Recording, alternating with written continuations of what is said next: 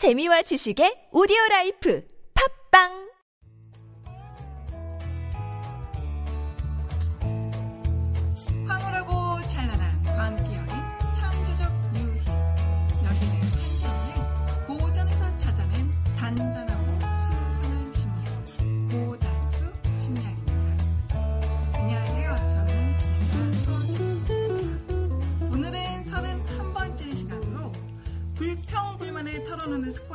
벗어나는 법에 대해서 한지은 작가님과 이야기 나눠보도록 하겠습니다.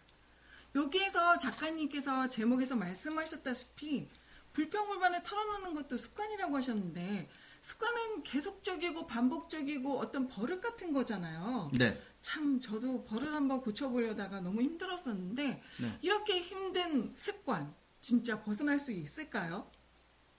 오른팔을 자를 정도로 힘든 일입니다. 네. 그 이것이 쉽다면 누구나 다 거대하게 변하고 성공했겠죠. 그렇죠. 그런데 오른팔을 자를 정도로 자기의 습관을 바꾸기 힘들다는 얘기는요. 네.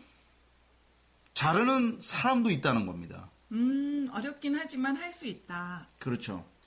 습관을 바꾸는 것, 불평불만의 습관. 이것이 어떤 악순환으로 돌아가고 있는지 한번 이야기해 봅시다. 네. 불평불만을 많이 하면 무기력해집니다. 네. 불평불만을 끊임없이 내 머리를 교란시키고 있습니다. 지금 이 순간에도.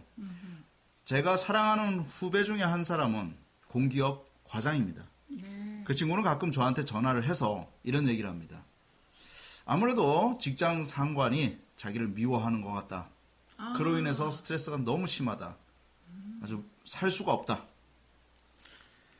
그리고 그 일요일 저녁이 되면 아주 그 부장님의 얼굴이 떠올라서 머리가 지끈지끈 아프고 온몸이 쑤시고 아프다라는 겁니다. 나- 때로는 가족들과 멋진 콘도에 놀러 가서 놀 때도 가끔은 그로 인해서 황당한 소리를 들었던 그 역겨운 장면이 자꾸 떠올라서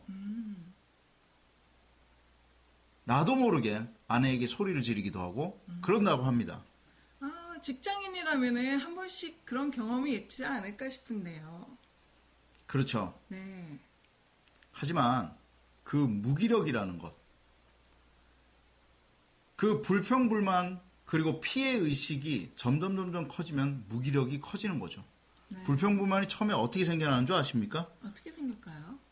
처음에 주체적으로 쓰지 못했기 때문에 불평불만이 생겨나는 것입니다. 아, 내 안에서 문제를 찾지 않고 자꾸 밖을, 밖에서 영향을 받는다. 그렇죠.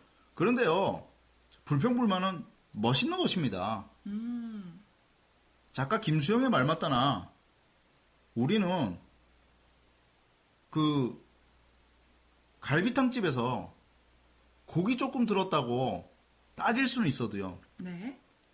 우리가 언제 국가적 문제, 세계적 문제에 대해서 불평 불만을 털어놓을 용기가 있습니까? 아, 조그만 자리에선 하지만 겉으로 크게 나와서 하기 쉽지 않죠. 바로 그겁니다. 불평 불만은 나쁜 것이 아닌데 바로 이기적인 불평 불만함. 즉 내가 혼자서 바로 쓸 수 없을 때 드디어 혼자 쓸 수 없는 존재라는 것을 인식했을 때 내 자신은 의존적이다라고 생각하고 드디어 내 의존의 대상이 내 의존의 대상이 처음에 그 부장님과 그 과장은 아마 친했을 거예요. 네. 나는 부장에 종속되어 있는 존재였어. 그러다가 어느 순간부터 심한 말을 듣고 마음이 안 좋게 돌아섰다는 것입니다. 근데 바로 그것입니다. 거기서부터 작은 불평, 불만이 쏟아져 나오면서 그 불평, 불만을 만든 그 부장의 얼굴이 내 머릿속에서 교란 시키고 있다 이겁니다. 아, 집중할 수 없게 만들고. 근데 놀라운 거 말해줄까요? 네. 내 사랑하는 후배 그 과장은요 아마 그 부장이 사라진다 손 치더라도 다른 누군가 하나를 바로 불평불만의 대상으로 다시 도마 위에 올려놓을 것입니다. 아, 왜 그럴까요? 바로 그거는 습관이기 때문에 아, 자기가 자립적으로 쓸 수 없는 인간이 되어버린 거죠. 아쉽네요. 실제적으로 쓸 수 없기 때문에 나는 2013년 몇 월 며칠일 네가 한 일에 대해서 기억하고 있어. 그러면서 어느 순간 터져 나옵니다.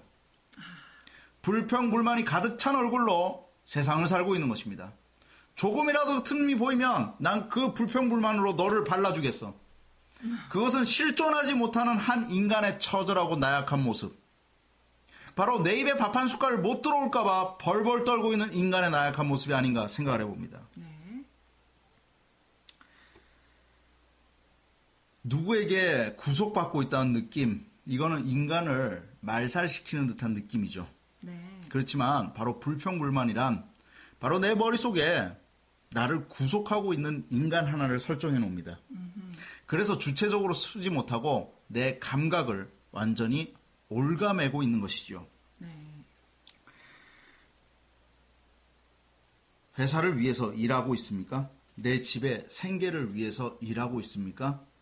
기타 등등의 문제 때문에 내가 희생당하는 것처럼 느껴진다고요? 거짓말하지 마세요. 그것은 바로 내가 좋아서 하는 일입니다. 더 궁극적으로 얘기하자면 거기 말고는 갈 곳이 없기 때문에 어쩔 수 없이 나가는 공간이 회사라는 것입니다. 그렇다면 이제 최소한 가장 옹졸한 모습인 불평불만의 모습만큼은 던져내자는 것입니다.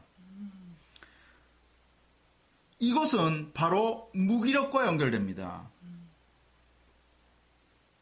언제나 무기력하기 때문에 오직 에너지를 느낄 수 있는 장소가 회사밖에 없는 건 아닐까요?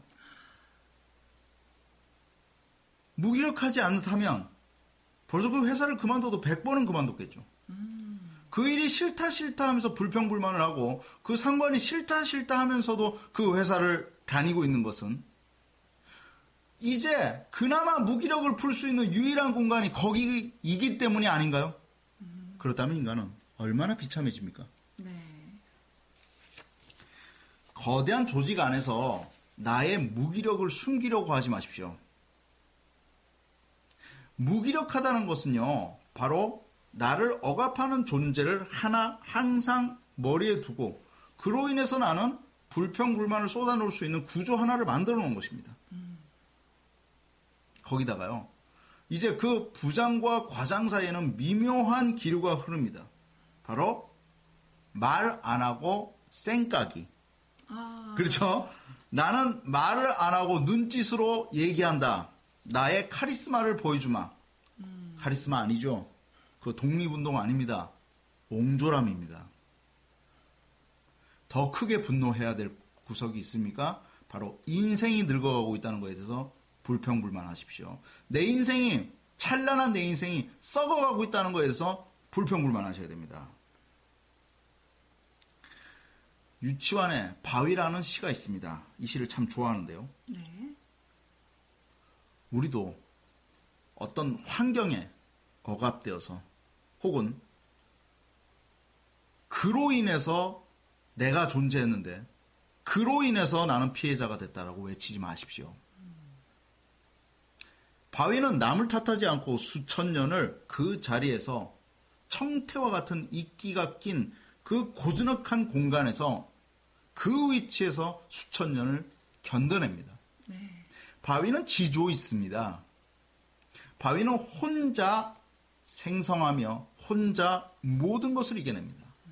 바위는 비판하거나 불평불만하지 않고 그 환경에 가장 어울리는 모습으로 살아갑니다.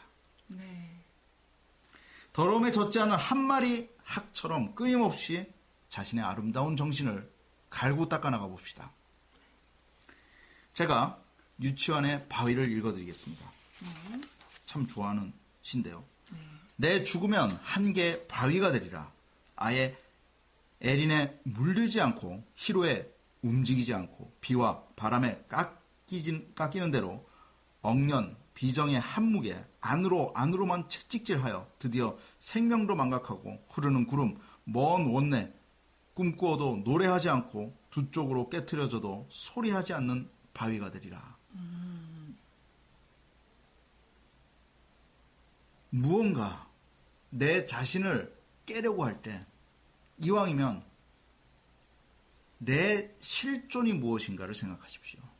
그리고 내 입에서 불평불만이 터져 나올 때 이 불평불만의 근원은 무엇인가? 얄팍한 피해의식인가?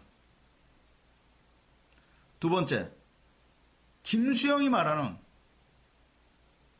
갈비탕집에서 갈비 조금 들었다고 투성하는 불평불만인가를 자각해야 됩니다.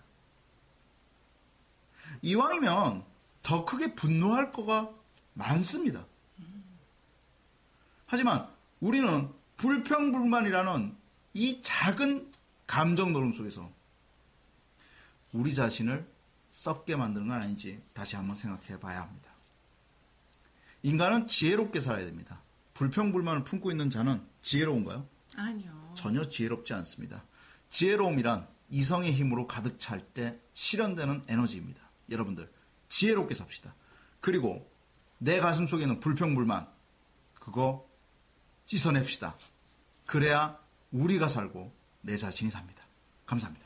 네. 아, 한지훈 작가님 말씀처럼 불평 쭉 불만 끊어버리고 바위처럼 한번 살아봅시다. 지금까지 한지훈의 고단수십니다. 저는 서정수. 네, 저는 작가 한지훈이었습니다. 감사합니다. 감사합니다.